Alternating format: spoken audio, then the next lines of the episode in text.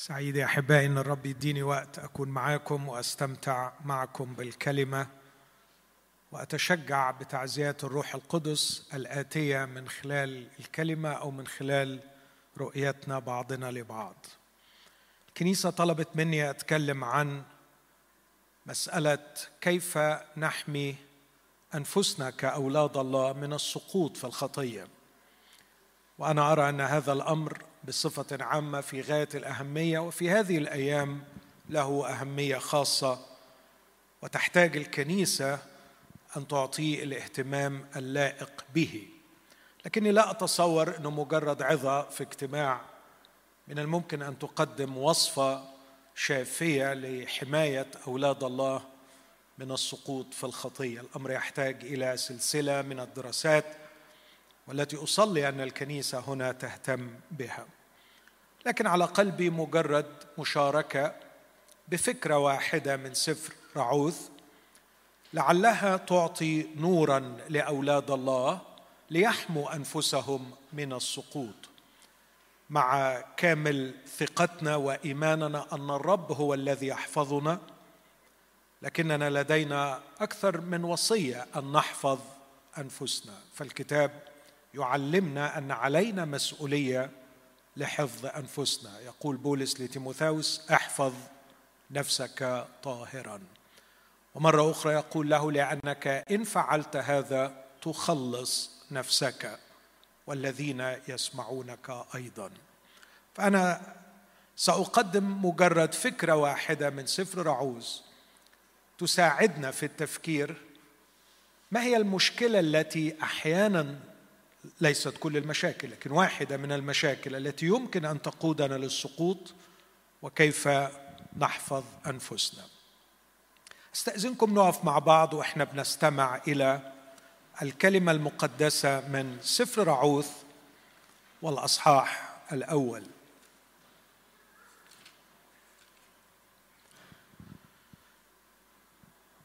حدث في أيام حكم القضاة أنه صار جوع في الأرض. فذهب رجل من بيت لحم يهوذا ليتغرب في بلاد مؤاب هو وامرأته وابناه واسم الرجل أليمالك واسم امرأته نعمي واسماء ابنيه محلون وكليون. أفراطيون من بيت لحم يهوذا. فأتوا إلى بلاد مؤاب وكانوا هناك. ومات لمالك رجل نعمي وبقيت هي وابناها. فأخذا لهما امرأتين مؤابيتين اسم إحداهما عرفة واسم الأخرى راعوث. وأقاما هناك نحو عشر سنين. ثم مات كلاهما محلون وكليون. فتركت المرأة من ابنيها ومن رجلها. فقامت هي وكنتاها ورجعت من بلاد مؤاب لأنها سمعت في بلاد مؤاب أن الرب قد افتقد شعبه ليعطيهم خبزا. وخرجت من المكان الذي كانت فيه وكنتاها معها. وسرنا في الطريق للرجوع إلى أرض يهوذا. فقالت نعمي لكنتيها اذهبا ارجعا كل واحدة إلى بيت أمها وليصنع الرب معكما إحسانا كما صنعتما بالموتى وبي. وليعطيكما الرب أن تجد راحة كل واحدة في بيت رجلها فقبلتهما. ورفعنا أصواتهن وبكينا فقالتا لها إننا نرجع معك إلى شعبك. فقالت نعمي ارجعا يا بنتي لماذا تذهبان معي؟ هل في احشائي بنون بعد حتى يكونوا لكما رجالا؟ ارجعا يا بنتي واذهبا لأني قد شخت عن أن أكون لرجل. وإن قلت لي رجاء أيضا بأني أصير هذه الليلة لرجل وألد بنين أيضا. هل تصبران لهم حتى يكبروا؟ هل تنحجزان من أجلهم عن أن تكونا لرجل؟ لا يا بنتي فإني مغمومة جدا من أجلكما لأن يد الرب قد خرجت علي. ثم رفعنا أصواتهن وبكينا أيضا. فقبلت عرفة حماتها وأما رعوث فلصقت بها.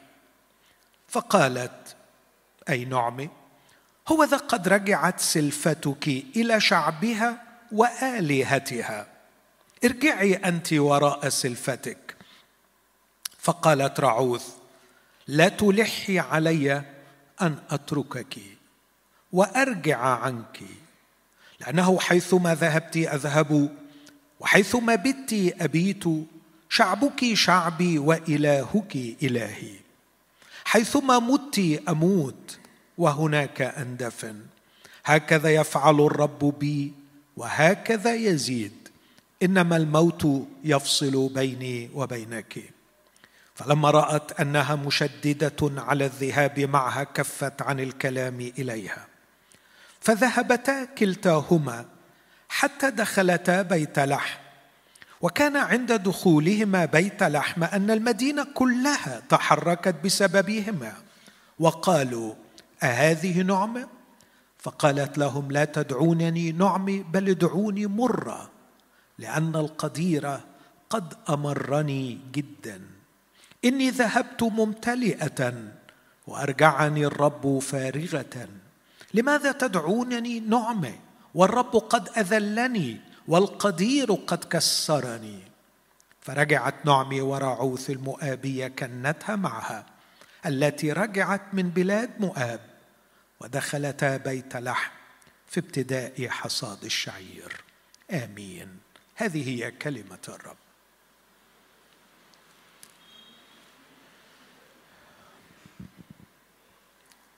مهم يا أحبائي وأنا بتكلم عن السقوط إني أحط مقدمة صغيرة توضح بعض الأشياء المهمة. الأمر الأول اللي أشرت إليه أنه لا يمكن تغطية موضوع بهذه الأهمية في دقائق. الأمر الثاني أقول أن هناك بعض من يسقطوا تنكسر بهم سفينة الإيمان لأن إيمانهم لم يكن الإيمان المخلص. فليس كل إيمان هو إيمان مخلص. لكن هناك إيمان يمكنني أن أسميه إيمان محدود المدة. عنده اكسبيراتوري ديت بيخلص في وقت معين. أشار إليه الرب في مثل الزارع الذي وقع على الأرض المحجرة من البذار نبت حالا ثم إذ ليس له أصل جف. وعندما شرح الرب معنى هذا الكلام قال هؤلاء هم اسمعوا في إنجيل لوقا صح 8 الذين يؤمنون إلى حين. يؤمنون إلى حين فإيمانهم قصير المدة. له اكسبيراتوري ديت نفعهم وسار بهم لفترة محددة لكن عند حدوث ضيق أو تجارب أو إغراءات حالا يرجعون. هؤلاء يسموا سقطوا لكن في الواقع هم لم يكونوا مؤمنين حقيقيين. حصلوا على ما نسميه الإيمان المخلص لأن ليس كل إيمان يخلص. سيمون الساحر آمن ولم يكن ايمانه إيمان مخلص. الذين آمنوا في يوحنا اثنين آمنوا إذ رأوا الآيات لكن يسوع لم ياتمنهم على نفسه. يوحنا 8 31 قال يسوع لليهود الذين آمنوا به. آمنوا به. إن ثبتتم في كلامي فبالحقيقة تكونون تلاميذي وتعرفون الحق والحق. يحرركم. قالوا له نحن لم نستعبد لأحد قط لكن انتهى الحديث أن المسيح قال لهم أنتم من أب هو إبليس. فهم من إبليس لكنهم آمنوا بالمسيح. إيمانهم إيمان. وعلينا أن نسميه كما سماه الكتاب إيمان. ما أقدرش أخترع له اسم جديد. لكنه لم يخلص. وده أمر يستحق الدراسة ويحتاج مننا إلى درس في الكنيسة لكي نعلم ما هو الإيمان الذي يخلص صاحبه. اللي بيقول عنه بالنعمة أنتم مخلصون بالإيمان. وذلك ليس منكم هو عطية الله ما هو هذا الإيمان الذي يخلص؟ ده موضوع يستحق الدراسة. لكن الأمر الثاني أقول أن هناك من لديهم إيمان ليس قصير المدة لكن قصير المسافة. قصير المسافة ده بيحصل له برضه اكسبيريشن بينتهي بس مش بينتهي بعد مدة من الزمن لكن بعد مدة من مسافة من الطريق. تكلم عنه الرسول بطرس في رسالته الثانية والأصحاح الثاني اسمعوا العبارة يقول هؤلاء الذين بعدما هربوا قليلا من نجاسات العالم. يرتبكون أيضا فيها. تصير لهم الأواخر أشر من الأوائل. صدق فيهم المثل القائل كلب عاد إلى قيئه. خنزيره مغتسله إلى مراغة الحمأة. لكن اسمعوا تشخيص الروح القدس للحالة من البداية وهو يقول هربوا قليلا. بس الشيء المخيف يقول هربوا قليلا بمعرفة الرب والمخلص. إنهم عرفوا الرب المخلص يسوع. عرفوه لكن ما هو نوع المعرفة؟ وده كمان يحتاج إلى دراسة جيدة. ما هو نوع معرفة الرب المخلص؟ المخلصة. فليس كل معرفة بالرب المخلص معرفة مخلص ما هو نوع المعرفة المخلص ليس كل من قال له يا رب يا رب يدخل ملكوت السماوات. كثيرون في ذلك اليوم سيقولون لي يا رب يا رب أليس باسمك تنبأنا وباسمك أخرجنا شياطين وباسمك صنعنا قوات؟ إنهم عرفوا الرب المخلص لكن السؤال ما هو نوعية المعرفة؟ هل هي معرفة العقيدة؟ هل هي معرفة الحقائق؟ أم معرفة الشخص باختبار شخصي حقيقي؟ السؤالين دول في غاية الأهمية أحبائي. هذا الإيمان قصير المدة وهذه المعرفة التي تسير مسافة قصيرة هربوا قليلا من نجاسات العالم. غيروا بعض الأخلاقيات ابتعدوا قليلا عن النجاسات لكن عادوا وارتبكوا فيها وعاشوا في النجاسة بعدما عرفوا الرب. المخلص. لكن السؤال الضخم والكبير ما نوع المعرفة؟ ما نوع الإيمان؟ ما نوع المعرفة؟ الملاحظه الثالثة في قضية السقوط.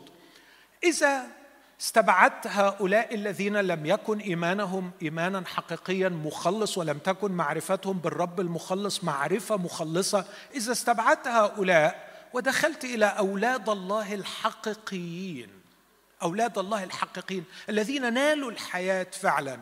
لهم الإيمان المخلص ولهم المعرفة المخلصة. هل هؤلاء محصنين ضد السقوط؟ للأسف يسقطون.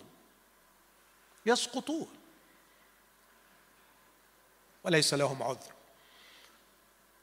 لأن الرسول بطرس الذي تكلم عن هؤلاء الذين أشرت إليهم في الأصحاح الثاني تكلم عن أولاد الله الحقيقيين في الأصحاح الأول وقال إن دعوة الله لنا بالمجد والفضيلة هي أن نكون شركاء الطبيعة الإلهية هاربين من الفساد الذي في العالم بالشهوة. ومن أجل هذا وأنتم باذلون كل اجتهاد قدم لنا وصفة معينة.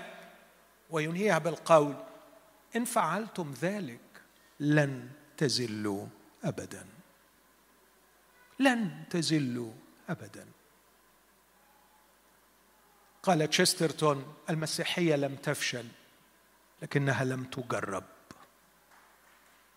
المسيحية لم تفشل في أن تحفظ المسيح الحقيقي من السقوط لكنها وجدت صعبة فلم تجرب. لم يقبل المسيحيون بأن يضحوا لكي يعيشوا هذا النوع الراقي من الحياة. هناك سقوط لكن يمكن تجنبه. هناك سقوط لكن يمكن تجنبه. وده موضوع كمان للدراسة من الممكن ناخد وقت طويل. كيف نطور شخصية مضادة للفساد؟ كيف يمكن للمؤمنين معا يساعدوا أحدهم الآخر لتطوير شخصية مسيحية تستطيع أن تختبر صدق هذا الكلام لن تزلوا ابدا؟ كم موضوع دلوقتي طرحته للدراسة. كل واحد محتاج سلسلة دراسات ثلاث مواضيع. ما هو الإيمان المخلص؟ ما هي المعرفة المخلصة؟ كيف يمكن تكوين طبيعة كيان تكوين مؤمن ضد الفساد ضد السقوط؟ طبقا لكلام الكتاب إن فعلتم ذلك لن تزلوا أبدا. لكن إخوتي عندما أقول أنه مؤمن حقيقي يسقط أرجو أن نوسع أفاقنا في التفكير في هذا الأمر ولا نحصر السقوط في انه زنى سرق جدف شك. عندنا كده كم خطية. عندما نسمع أن أحد المؤمنين سقط فيها نقول عنه قد سقط. لماذا هذه الخطايا بالذات؟ لأنها غالبا تعزل المؤمنين تعزل المؤمن الساقط عن الباقين. لكني رغم كرهي لهذه الخطايا ورغم ارتعابي منها أقول أن هناك خطايا أكثر خطورة لأنها تحتفظ بالمؤمن ساقطا بين المؤمنين. مفهوم قصدي يا أحبائي؟ أعتقد أن هذا كانسر هذا شيء مرعب هذا شيء مخيف. مش إنه عاش وسقط أنه يعيش ساقطا. أعتقد أنه هناك رجاء هناك أمل للنوع الأول أنه سقط فلوحظ سقوطه ووضح سقوطه وكان صوت سقوطه عاليا. فينتبه وينتبه الآخرون إلى سقطته فربما يحاول أن يغيثوه ويسترجعوه لكن المصيبة الكبرى ليست في هذا المصيبة الأكبر من يعيش ساقطا بين المؤمنين. يبدو أن حجم شره قليل من وجهة نظره. أو يبدو أنه يتقن الرياء يتقن تخفية وتغطية الشر. هناك أنواع كثيرة من الشرور. التي يعيش بها أصحابها. يعيشون موتى بينما ينبغي أن تكون الحياة ظاهرة فيهم. القصة اللي قدامنا مش بتحكي عن أي من هؤلاء لكن بتحكي عن شريحة معينة أنا شخصيا متعاطف معها في هذه الأيام بقوة. وهذه الشريحة معرضة للسقوط ولا سيما من الشباب. هؤلاء قلبي يتألم ويتوجع من أجلهم. وأصلي أن الرب يستعمل كلماتي لكيما تكون سبب بركة لهم. إذا سمعوها أو إذا سمعها الأباء والقادة والخدام لعل روح الله يستعملها في حماية هؤلاء الشباب من السقوط. هذه الشريحة المعرضة للسقوط يجسدها يمثلها يصورها ألي مالك. ما هي مشكلة ألي مالك؟ كما حكتها القصة. ألي مالك رجل يهودي. من مدينة بيت لحم. واضح أنه من هذا السبط سبط يهوذا السبط الملكي. ألي مالك واضح أنه ينحدر من عائلة تقية. لا يذكر الكتاب لنا تفاصيل عن العيلة لكني أتصور أن أمه أو أباه ما أعرفش مين بالضبط اللي اختار له هذا الاسم أنها أسرة فاهمة لدعوة إسرائيل. تعرف ما هي الدعوة التي دعا بها الرب شعبه من أرض مصر؟ إخوتي محتاجين نفهم شيء عن طبيعة تلك الأيام وطبيعة التفكير الديني في تلك الأيام. مهم قوي إن إحنا نعرف إنه كان لكل أرض إلهها. فالأراضي مرتبطة بالآلهة. الإله له مكانه يعبد في هذا المكان. بدون تفاصيل كثيره في القضية دي لو تتذكروا نعمان عندما تغير قلب نعمان السرياني عندما تغير قلبه وقرر أن لا يعبد الإله الذي يعبد في أرام وأن يعبد الرب يهوى فاكرين عمل إيه؟ طلب إيه من أليشع؟ قال له محتاج آخد حملين تراب من هذه الأرض لأنها أرض عمانوئيل أرض يهوى. أنا لا أستطيع أن أعبد الرب يهوى إلا على أرض يهوى. لكن بسبب موقعي وموطني سآخذ هذا التراب لأسجد للرب إلهي عليه. هناك كان كانت القناعة أن لكل إله أرضه يعبد فيها يسود فيها اسمعوني يملك فيها يملك فيها. ولهذا كان للكهنة دورا سياسيا بارزا في حياة الأمة لأن الآلهة تملك على الأرض وتدير حال الأرض من خلال الكهنة. في هذا الجو أخرج الرب إسرائيل من أرض مصر ليعبدوا الرب في أرض الرب.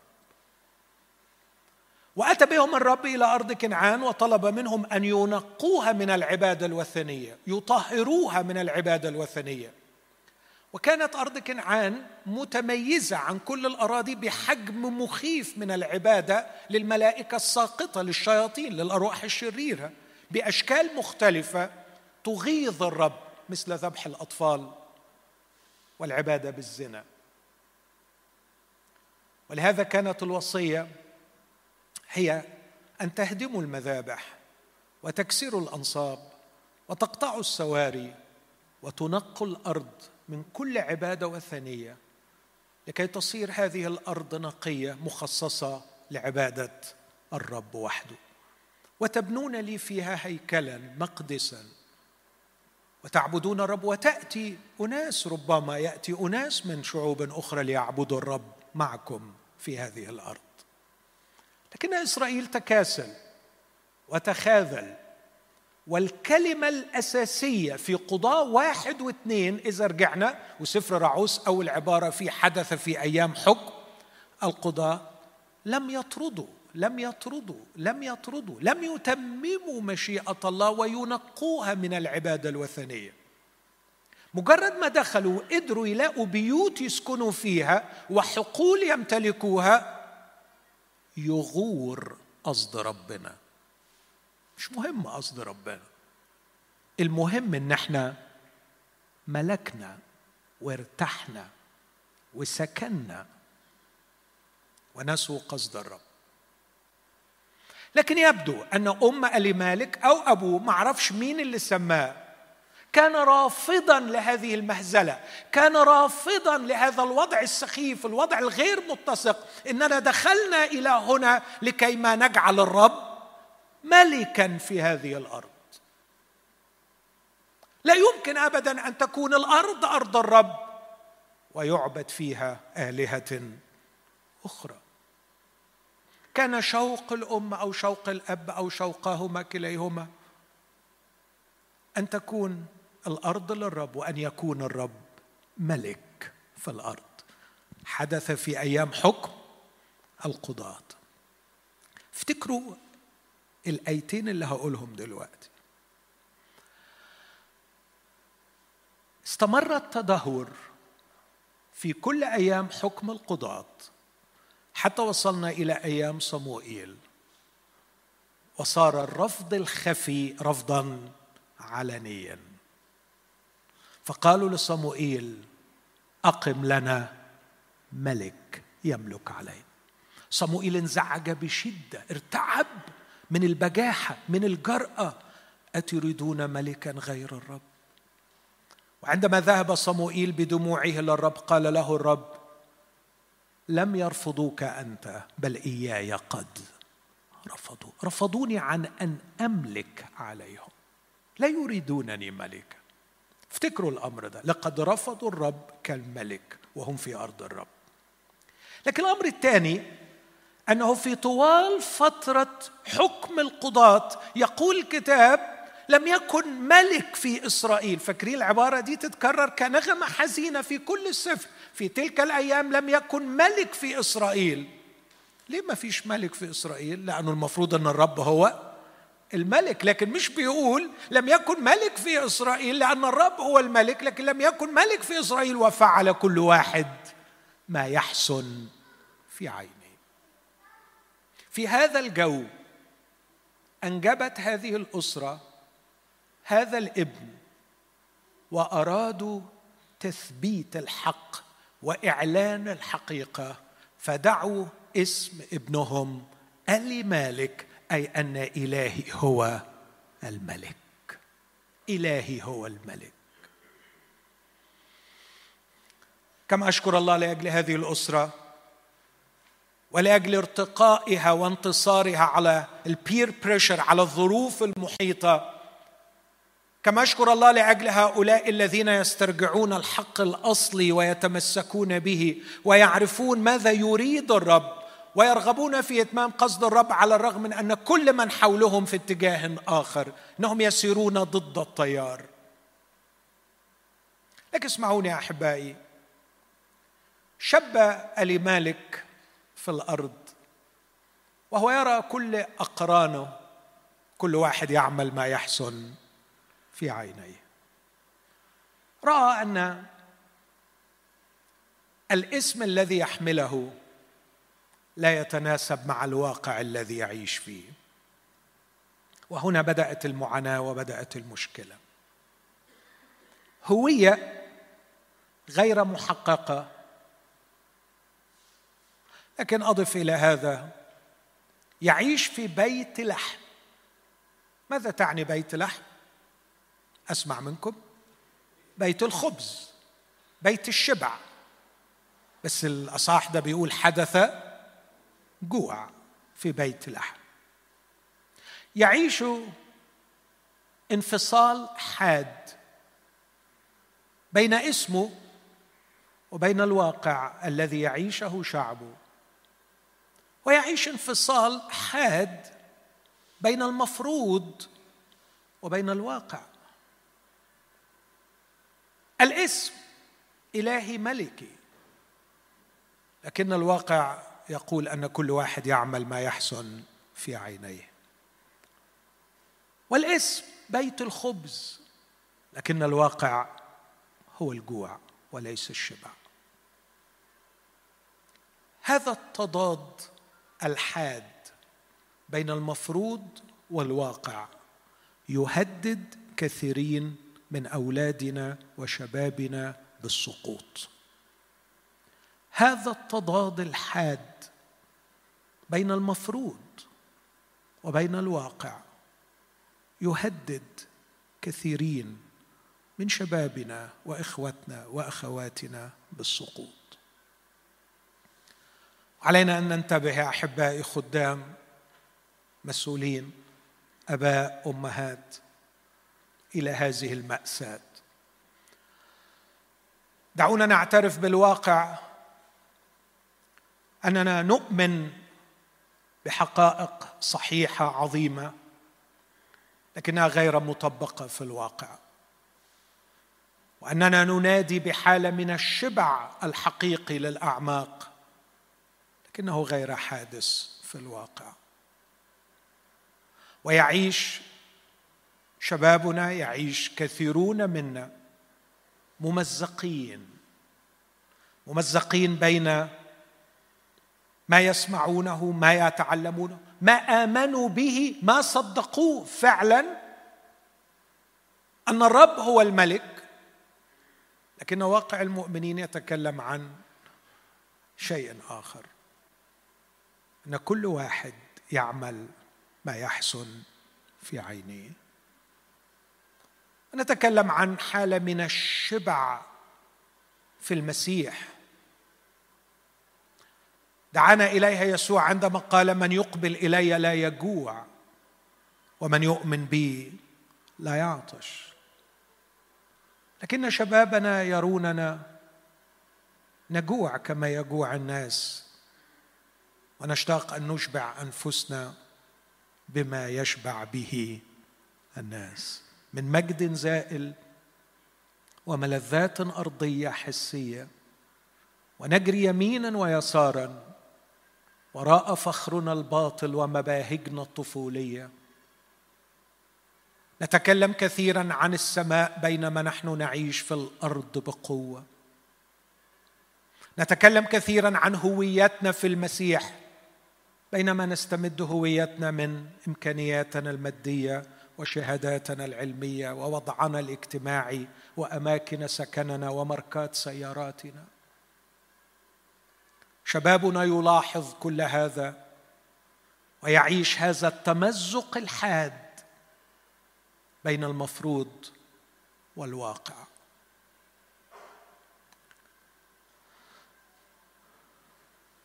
ضغط من الخارج من شعب مدعي لكن أيضا ضغط من الخارج من عوامل جذب. لا يمكن إنكارها.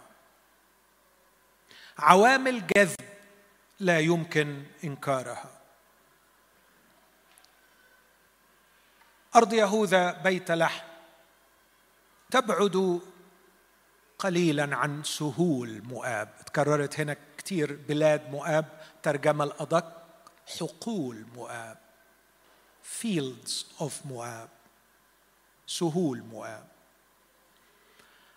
إذا ذهبت إلى بيت لحم تستطيع أن ترى حقول مؤاب بالعين المجردة.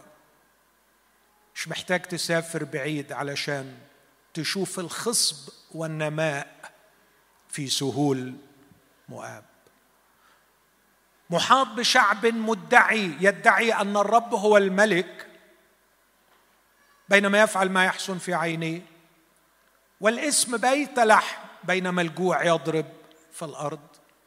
وعلى مرمى البصر هناك هناك شعب ينجز وحقوله خصيبة. لكن أضف إلى هذا شيء مخيف. قصة سهول مؤاب في تاريخ هذا الشعب وكانت قريبة من ذلك الوقت ليست ببعيدة. قصة فنحاس بن العزار الكاهن قصة معروفة ومشهورة. لقد أقام الشعب في شطيم في سهول مؤاب. حد فاكر الكلمة اللي بعديها؟ وابتدأوا يزنون مع بنات مؤاب. وكان هذا الزنا نوعا من العبادة. فجاء رئيس من بيت شمعون آتيا بامرأة يقدمها لإخوته وهم باكون لدى باب خيمة الاجتماع. كان طقسا من طقوس عبادة كموش أن يزنوا. الحقول خضراء خاصبة والاستمتاع بالنجاسة بلا حدود بلا حصر حرية بدون وجع في الضمير إنها عبادة يشبع وينجز. ويستمتع. إنجاز وإشباع واستمتاع. بينما هو يعيش داخل أسوار بيت لحم بادعاء أن الرب هو الملك والجوع يضرب في الأرض. عندما يعيش الشاب تحت هذا الضغط من الأقران حيث يحاط بكم مخيف من التكنولوجي ومن الادعاءات التي تقنعه كل يوم أنه يستطيع أن ينجز ويحقق ذاته في هذا العالم بلا حدود لا سقف للأحلام ولا للأمال. تستطيع أن تجدد وتستطيع أن تبدع وتستطيع أن تكون إيلون ماسك وستيف جوبز تستطيع أن تكون بيل جيتس تستطيع من أبسط الأشياء أن تحقق أعظم الأحلام والأمال. وهناك الاستمتاع بلا حدود. بينما المسيحيين يقولون الرب هو الملك والشبع الحقيقي هو مع الرب. والواقع يقول أن المسيحيين لا يعيشون هذه الادعاءات لا يعيشون هذا اللاهوت اللاهوت الخفي واللاهوت المعلن. كثيرا ما تكلمت عن هذا أننا نعلن لاهوتا صحيح لكننا نعيش بلاهوت مختلف. ماذا يفعل الشاب؟ الله يكون في عونه. كيف يستطيع أن يقاوم كل هذا؟ كيف يستطيع أن يقاوم الإغراء الآتي من الخارج وهو يرى الفشل من الداخل؟ للأسف الشديد لم يستطع ألي مالك أن يقاوم. يبدو أنه كان شخص جريء كان شخص يحب الجمال ارتبط بأجمل امرأة في تلك المدينة. واضح أن نعمي من معنى اسمها بليزنت مسرة ملذة ممتعة. ويبدو أن المدينة كلها كانت تشهد بجمال يظهر إنها كانت مسبه لحم يعني كانت معروفة قوي في بيت لحم. مين هي نعمي؟ فلما رجعت المدينة كلها تحركت بسببها وقالوا أهذه نعمي. مالك شخصية؟ عندها استعداد أن تأخذ قرارات مغايرة معاكسة أن تتمرد على الوضع القائم. وأيضا يحب أن يستمتع. لكن أعتقد أن أكثر شيء سحقوا في الداخل هو هذا الادعاء الفارغ الذي يدعيه أهل البلد أن الله هو الملك وأن بيت لحم بيت الشبع والواقع يقول عكس هذا. فأخذ أخطر قرار بين قوسين. سقط وذهب إلى حقول مؤاب. وماذا حدث عندما ذهب إلى حقول مؤاب؟ مات. مات. مات. إيماننا المسيحي أعظم ما يفعله أنه يغير تعريفاتنا للموت والحياة. واذا لم يتغير تعريفنا لما هو الموت وما هي الحياة لسنا بمسيحيين حقيقيين. ده موضوع محتاج دراسة. ما هو الموت والحياة في المفهوم المسيحي؟ عندما يقول الرب يسوع تأتي ساعة وهي الآن حين يسمع الموتى صوت ابن الله والسامعون يحيون. من هو الميت من وجهة النظر المسيحية؟ عندما يقول الرب يسوع للتلميذ الذي أراد أن يتبعه دع الموتى يدفنون موتاهم. عندما يقول الرسول بولس عن امرأة مؤمنة اسمعوا أما المتنعمة دي امرأة عايشة متنعمة. لكن عارفين الرسول بيقول عنها إيه؟ قد ماتت وهي حية. ماتت وهي حية. إمتى هقول على نفسي حي؟ عندما أنجز؟ عندما أنجز؟ لما أبني أعظم شركة وأحط اسمي عليها؟ أنادي باسمي. يقول في المزمور 12 ينادون بأسمائهم في الأرض أو ينادون البلاد بأسمائهم. هو ده الحي؟ الحي هو من حصل لنفسه أكبر قدر من المتع وكدس الارصده هو ده الحي؟ من هو الحي؟ ما الذي كان يقصده يسوع في يوحنا عشرة عشرة أتيت لتكون لهم حياة؟ ما نوع الحياة يا سيدي؟ ومتى تدعوني حيا؟ قال يوحنا موبخا. لك اسم أنك حي وأنت ميت. ميت. ما هو الموت في نظرنا كمسيحيين؟ إخوتي الاحباء أن أعيش في هذه الحياة دون شبع حقيقي في العلاقة مع الله. ودون أن أختبر فعلا أن إلهي ملكي الذي يشبع أعمق اعماقي ودون أن أنفتح على العالم الباقي وأرى ما لا يرى. دون أن أكون وضعت قدمي في الأبدية فلا يخيفني الموت الجسدي. دون أن أكتشف رسالتي وحياتي وأحقق شخصيتي التي خلقني الله لأكونها. دون أن أكتشف الأعمال الصالحة التي خلقني الله لكي أتممها. دون أن أصل قبل موتي إلى أن أكون من أن أراده الله أن يكون ودون أن أنجز ما أرادني الله أن أنجزه ودون أن أتطور إلى شخصية يحب الله أن يراها وتساكنه. أنا ميت ولست حي. مهما كانت خدمتي مهما كانت خدمتي ومهما كانت إنجازاتي ومهما كان نشاطي ومهما كان عطائي مات ألي مالك وكم من مؤمنين موتى ولهم اسم أنهم أحياء مات ألي مالك لكن أنتقل بسرعة لضيق الوقت هل كان عنده حل تاني؟ هل كان في اختيار آخر؟ الدارسين لسفر رعوز بيحاولوا يؤرخوا للفترة الزمنية لأنه السطر الأول حدث في أيام حكم القضاء لكن أيام حكم القضاء تقريبا 300 سنة طبقا لكلام يفتح ففي أنهي فترة بالضبط حدث؟ اختلافات كتير لكن كتير بيرجحوا أنه حدث في زمن جدعون. والفارق شاسع بين سبط منسة وسبط يهوذا.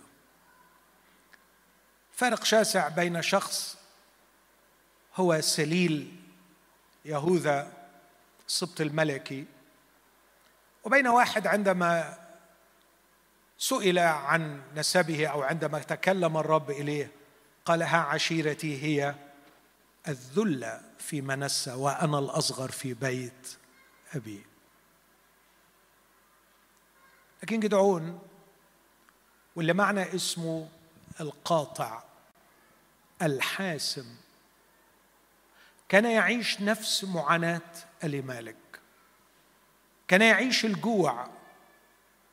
كان يعيش عبادة الأوثان في بيته. فاكرين يا أحبائي مذبح البعل؟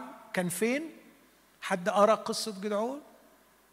لما بدأ الإرسالية بتاعته الرب قال له اهدم مذبح البعل الذي لأبيك. وصل العار بهذا الشعب أن يبنون مذبحا للبعل في البيت. جدعون يعيش نفس مأساة ألي مالك لكنه لم يهرب إلى سهول مؤاب. لم يترك ميراث الرب. لم يتخلى عن القصة. استطاع أن يرى غير المنظور ويصدقه استطاع أن يثبت على الإيمان بأن الحقيقة هي أن الرب هو الملك مهما كان الواقع مختلف عن الحقيقة. وكأنه يقول سأتمسك بالواقع سأتمسك عفوا بالواقع الذي يراه إيماني مهما كان الواقع الذي تراه عيني. الرب قد وعد والرب هو الحق. والرب سينجز وعده. لن أهرب. سأكون حاسما قاطعا أواجه هذا الواقع المؤلم. ولن أترك الواقع يسحقني ويحولني إلى أل مالك آخر. يهرب من الألم إلى سهول مؤاب. ويسقط هناك.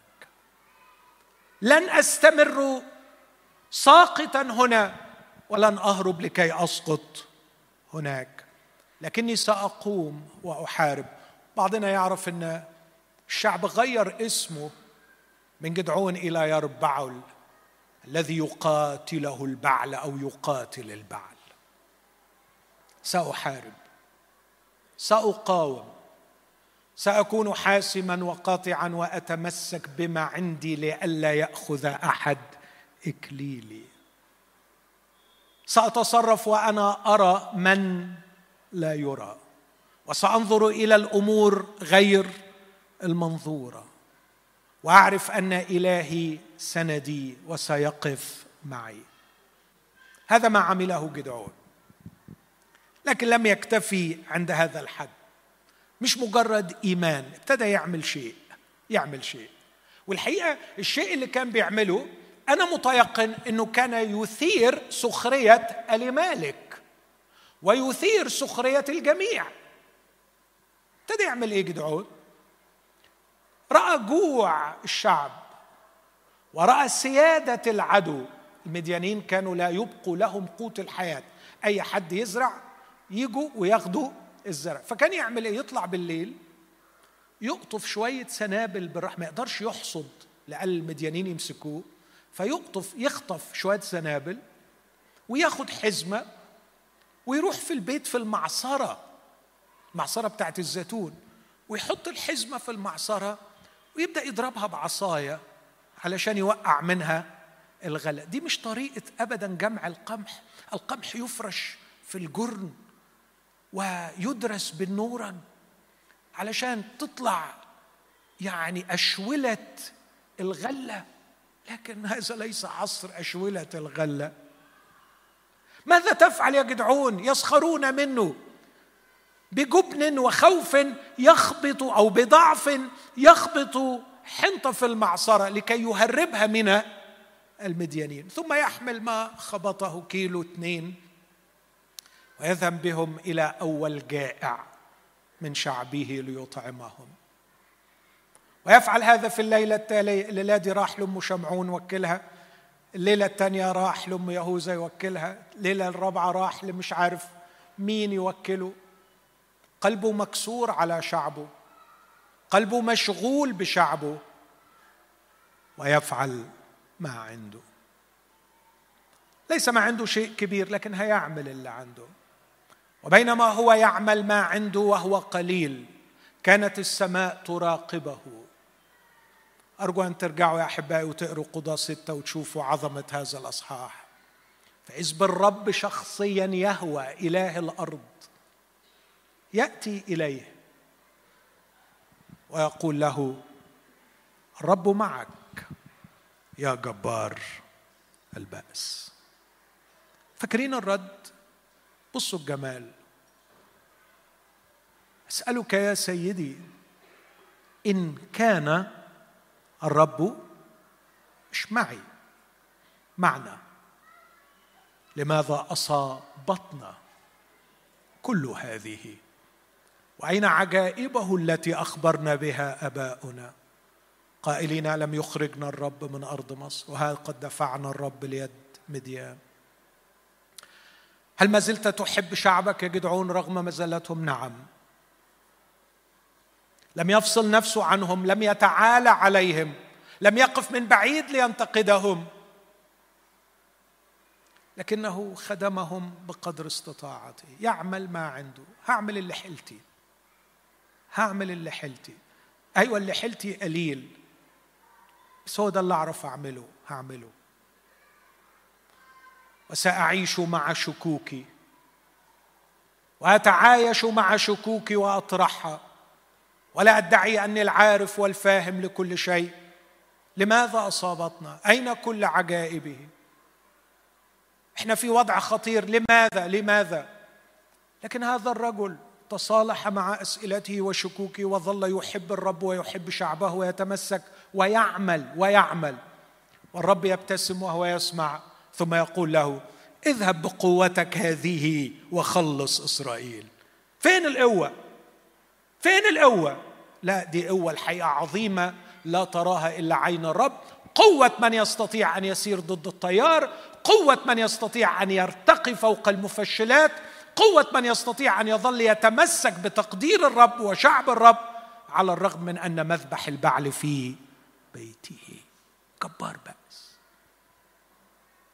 هؤلاء هم الذين ليس فقط لا يسقطون لكن يقيمون شعب الرب من سقطته. هؤلاء هم الذين يستخدمهم الرب ليقيموا شعب الرب من سقطته. كنت أود أن أستكمل حديثي عن رعوث لكن مجرد إشارة صغيرة. في الوقت الذي يذهب فيه المالك اسمعوني وافهموني يا أحبائي ويموت في سهول مؤاب تأتي امرأة من سهول مؤاب إلى أرض يهوى وتقول لنعمي شعبك شعبي وإلهك إلهي.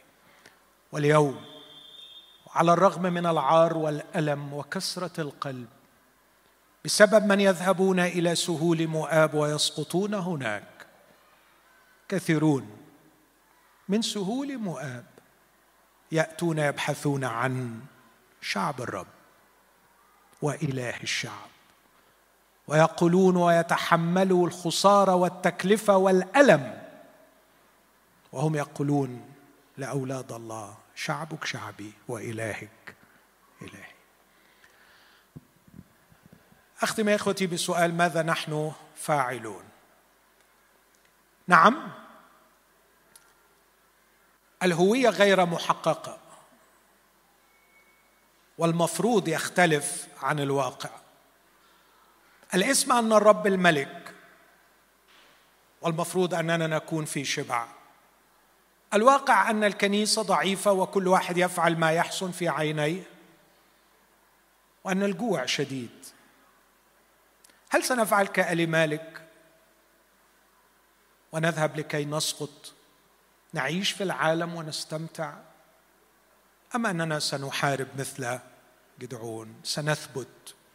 ونفعل ما نستطيع أن نفعله. أشجع من قلبي كل شاب ممزق كل امرأة كل شابة كل شخص يشعر بالألم بسبب هذا التناقض الحاد بين ما يقال على المنبر وما هو ينبغي أن يكون وما ينبغي أن يقال وبين الواقع.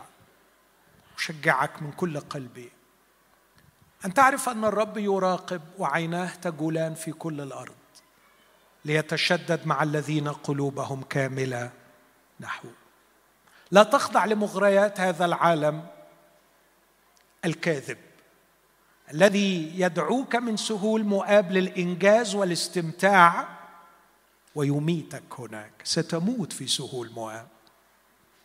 ستموت يا ألي مالك في سهول مؤاب. حتما ستموت في سهول مؤاب. احذر من أن تنجذب إلى خضار الحقول وإلى بريق الجنس والإنجاز هناك. لا يوجد هناك غير الموت.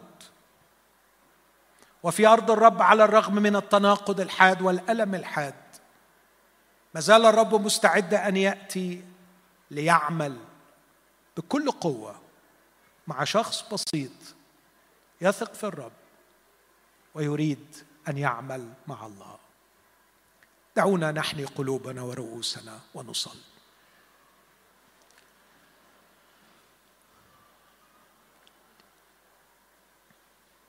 صلي من أجل أولادنا في هذه الأيام. وصلي من أجل نفسك ومن أجل نفسك لكي نكون قدوة لأولادنا. فنعيش ما نتكلم به. دعونا نتخذ خطوات عملية نعلن بها أن الرب ملكنا بحق. إلهي ملكي. ما يكونش مجرد ترنيمة بنرنمها في الكنيسة. دعونا نصلي لكي يفتح الرب أمامنا أبواب لخدمته فنعمل ما نعرف أن نعمله بصدق. ليس بحث عن مجد زائل من خلال الخدمة لكن خدمة حقيقية لإشباع شعب الرب إطعام خراف المسيح. أتحبني؟ أرعى غنمي.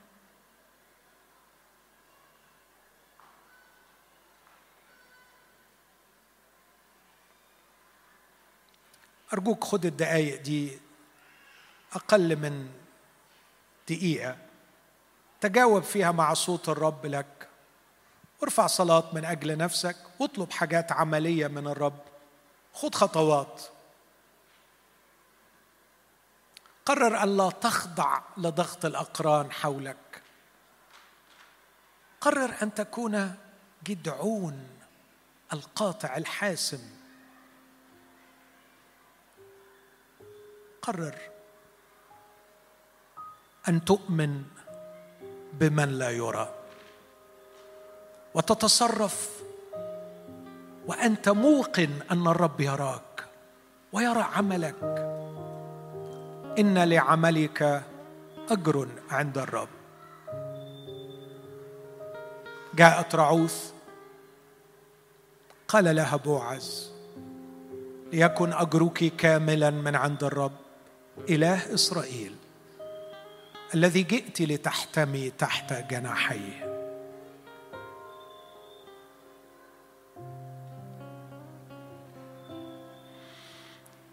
افتح يا رب عيني لكي أكتشف زيف بريق العالم.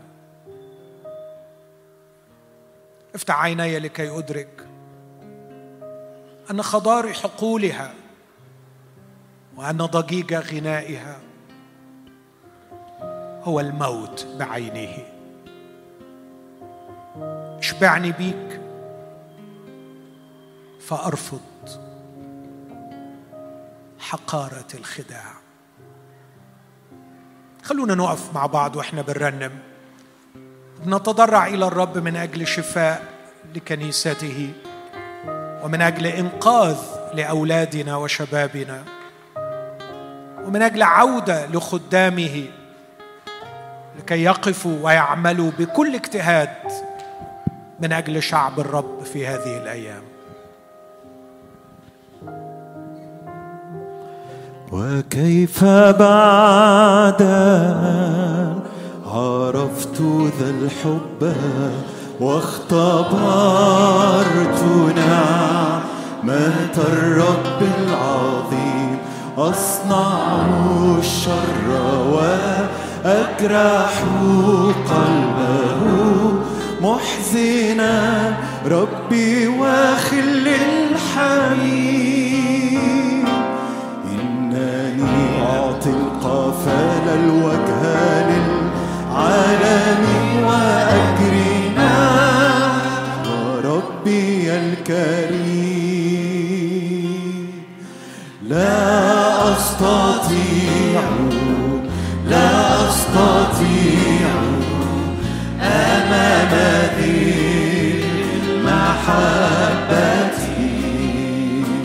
لا أستطيع